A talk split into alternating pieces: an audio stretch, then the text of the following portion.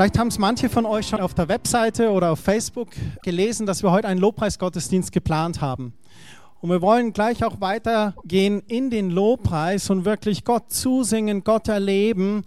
Und ich möchte nur ein paar Gedanken kurz dazu sagen. Und zwar möchte ich aus Psalm 100 vorlesen. Da heißt es in der Überschrift ein fröhliches Danklied für den Dankgottesdienst. Jubelt dem Herrn zu, ihr Völker der Erde, dient ihm voll Freude, kommt zu ihm mit fröhlichen Liedern. Also es ist keine Trauerveranstaltung, wenn wir in den Gottesdienst gehen. Erkennt, dass der Herr unser Gott ist. Er hat uns zu seinem Volk gemacht, ihm gehören wir. Er sorgt für uns wie ein Hirte für seine Herde. Und der Schreiber von dem Psalm fängt hier gleich an. Er sagt, warum er voller Dankbarkeit ist warum wir fröhliche Lieder singen dürfen. Wir sollen erkennen, dass der Herr unser Gott ist und dass er ein guter Gott ist dass wir zu seinem Volk gehören, dass wir ein Teil von ihm sind und er sorgt für uns wie ein Hirte für seine Herde. Dann heißt es, geht durch die Tempeltore ein mit Dank. Was sind die Tempeltore? Diese Stahltür, diese Brandschutztür, die dort steht, ist euer Tempeltor heute Morgen. Und da heißt es, geht durch die Tempeltore ein mit Dank, betretet den festlichen Vorhof mit lautem Lob, preist ihn und rühmt ihn. Und dann sagt er, denn der Herr ist gut zu uns. Gott ist gut zu uns. Seine Gnade, wie Beat auch schon gesagt hat, die hört niemals auf. Seine Gnade, diese unverdiente Gunst, die wir uns nicht kaufen können von ihm, die schenkt er uns in seiner Liebe zu uns. Für alle Zeiten hält er uns die Treue. Und der Psalm, der fordert förmlich heraus, dass wir wirklich mit fröhlichen, mit lauten Liedern Gott begegnen sollen. Und warum? Denn der Herr ist gut, seine Gnade hört niemals auf, für alle Zeiten hält er uns die Treue. Gott hat unseren Lobpreis einfach verdient aus Dankbarkeit ihm gegenüber. Im Psalm 50, da heißt es in Vers 14, Dank ist das Opfer, das ich von dir erwarte. Was ist ein Opfer? Ein Opfer ist etwas, was wir immer aus unserer Bequemlichkeit raus tun. Schatz, heute bringe ich mal den Müll raus. Schatz, am Samstag koche ich für die Familie. Das sind Opfer, die man gerne macht aus Dank heraus für jemand anderen. Und hier spricht Gott zu uns in diesem Psalm, Dank ist das Opfer, das ich von dir erwarte. Das ist das Einzige, was Gott erwartet. Gott erwartet nicht, dass wir ihm mit Geld bezahlen und Gott erwartet nicht, dass wir ihm irgendwelche Denkmäler setzen. Gott erwartet einfach Dank von uns. Einfach ihm Danke zu sagen. Erfülle die Versprechen, die du mir, dem Höchsten, gegeben hast. Ich weiß nicht, ob ihr vielleicht Gott ein Versprechen gegeben habt. Menschen kommen manchmal in solche Situationen. Sie erleben vielleicht einen Schicksalsschlag und sagen, Gott, bitte tu etwas. Wenn du das jetzt tust, dann schwöre ich dir, für den Rest meines Lebens werde ich nur für dich leben. Vers 15 heißt es, wenn du keinen Ausweg mehr siehst, dann rufe mich zur Hilfe. Ich will dich retten und du sollst mich preisen. Hat Gott dich gehört oder hat Gott dich erhört? Hat er dich schon irgendwo errettet?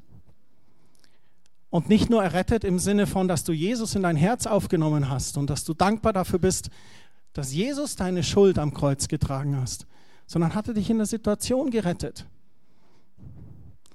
diese Klausur, diese Schulaufgabe, diese Ex, dieses Ausfragen, was auf einmal da ist. Du hörst deinen Namen. Herr, rette mich. Und ich bin sicher, auch da rettet der Herr.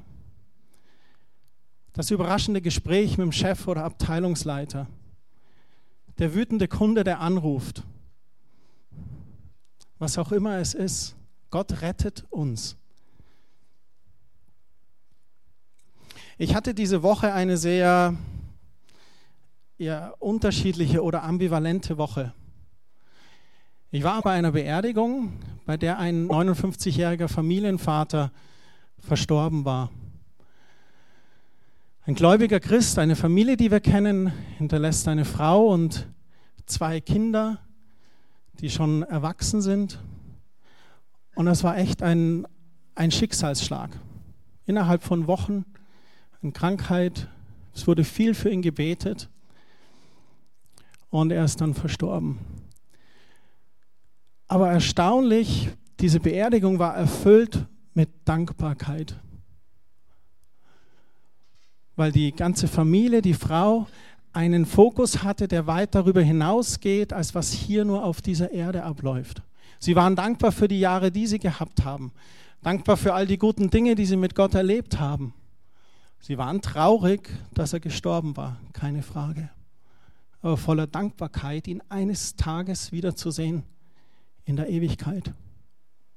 Einen Tag später kam die Nachricht eines befreundeten Pastors aus England, die seit zehn Jahren versuchen, ein Kind zu bekommen. Letzte Woche ist das Kind geboren. Gegen alles Natürliche aufs Übernatürliche hin geglaubt. Wie bei Abraham, dessen Frau Sarah im hohen Alter schwanger wurde. Hier war kein hohes Alter, hier waren natürliche Dinge, die gesagt haben, ihr werdet nie ein Kind kriegen.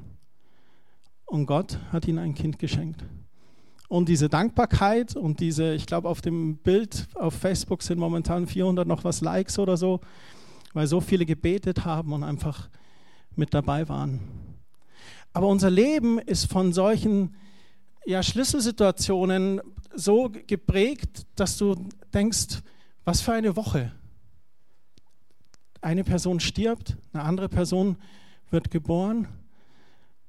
Und doch, selbst wie auch immer die Situation ist, trotzdem Gott dankbar zu sein für das, was man gehabt hat und dankbar zu sein auch für das Neue, was Gott schenkt. Im Vers 53 im Psalm 50 heißt es dann, wer Dank opfert, der verherrlicht mich und bahnt einen Weg. Ihn werde ich das Heil Gottes sehen lassen. Was für eine wunderbare Verheißung. Und ich habe das schon so oft erlebt, dass wenn ich in irgendeiner Sackgasse war oder wenn eine Situation war, die nicht gut war, haben Kerstin und ich gesagt, okay, jetzt müssen wir beten. Jetzt müssen wir in Gottes Gegenwart gehen. Und jetzt werden wir Lobpreis machen. Wir werden Gott loben und preisen und deklarieren, wer unser Gott ist. Und damit auch was deklarieren, nicht nur in natürliche Welt, sondern auch in die geistliche Welt. Lobpreis und Anbetung ist wirklich eine der stärksten Formen, Gott zu begegnen.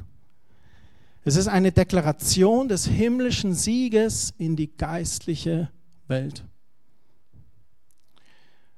Wenn du dich depressiv fühlst oder wenn du down bist oder eine schlechte Woche hattest, mach Bayern 3 und Antenne Bayern aus und tu die Lobpreis-CD rein. Tu die Lobpreis-CD ein und erlebe, wie Lobpreis die Atmosphäre in deiner Wohnung, in deinem Haus verändert.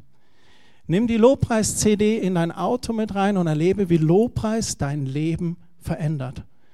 Weil ein wunderbares Ding, was Lobpreis auch macht, nicht nur, dass es deklariert, wer Herr in deinem Leben ist, sondern es nimmt den Fokus weg von dir und deinen Schwächen oder Herausforderungen und es nimmt den Fokus weg von all den Umständen, die um dich herum sind. Du drehst dich nicht um die Problematiken, sondern du fokussierst auf die Lösung. Du sagst, ja, danke Jesus. Danke Herr, dein Wort sagt.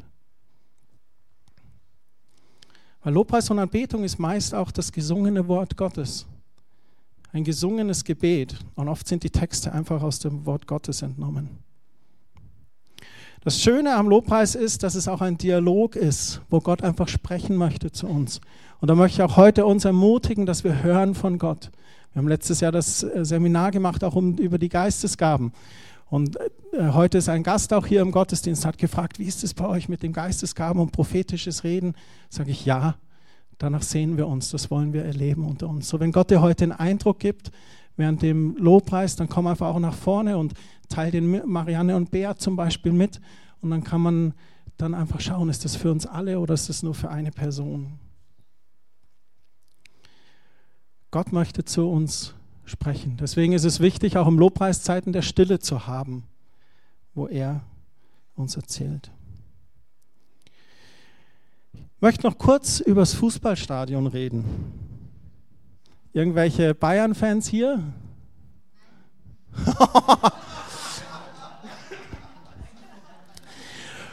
okay, wir haben 60er-Fans im Raum. Herzlich willkommen. Aber seht ihr, was da gleich an Emotionen da ist? Herrlich, danke. Das ist genau der Punkt, den ich machen möchte. Wir Menschen machen uns manchmal wirklich, also wir lassen alles aus uns raus, wenn es um Fußball oder Sport geht. Wir lassen alles aus uns raus, wenn wir den Mustang Shelby vorbeifahren sehen. Oder ich sitze manchmal im Auto und dann ist da ein riesengroßer Bagger und dann sage ich zu meinem Bagels, boah, habt ihr den riesen Bagger gesehen? Und die, hä? Es gibt Dinge, die begeistern uns. Leider habe ich keinen Sohn, den ich begeistern könnte für große Bagger. Aber wir sind begeistert von Dingen und mir, mir geht es jetzt gar nicht so mehr um die Lautstärke, sondern um die Intensität, mit dem wir dabei sind. Und Gott hat wirklich so viel gegeben und ich möchte einfach 100% ihm zurückgeben. Und gerade im Lobpreis, da will ich nicht reserviert bleiben. Da möchte ich mich wirklich ausstrecken und ihm auch zujubeln. Da möchte ich ihm wirklich begegnen zu 100%.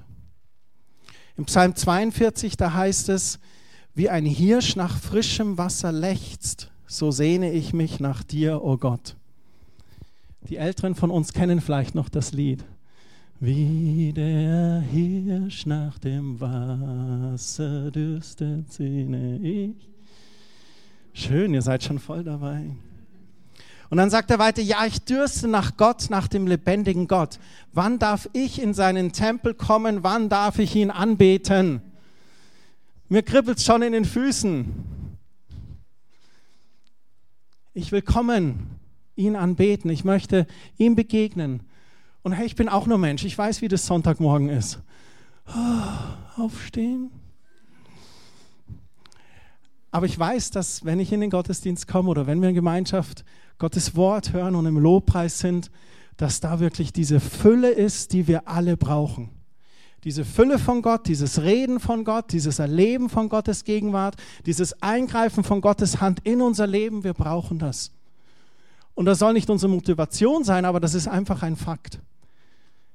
Und ich glaube, der Psalmist, der das hier geschrieben hat, der war vollkommen überzeugt einfach von der Größe und Güte Gottes. Und deswegen hat er gesagt, wie dieser Hirsch, der nach frischem Wasser dürstet, so möchte ich. Wann kann ich endlich in deinen Tempel? Wann kann ich anbeten? Und Jesus selbst macht in Johannes 7 die Einladung, er sagt, wer Durst hat, der soll zu mir kommen und trinken. Und ich möchte euch jetzt alle bitten, aufzustehen wir wollen einfach in den Lobpreis gehen und Gott anbeten und ihn preisen und wir wollen von ihm hören und streck dich wirklich aus zu Gott. Ich möchte dich wirklich ermutigen, dich einfach wirklich ganz bewusst auszustrecken zu Gott. Weil ich bin überzeugt davon, dass Gott heute uns was geben möchte. Uns als Gemeinschaft, aber auch Einzelnen. Dass Gott zu uns reden möchte. Und wenn du einen Eindruck hast, dann komm einfach nach vorne und teile den auch mit.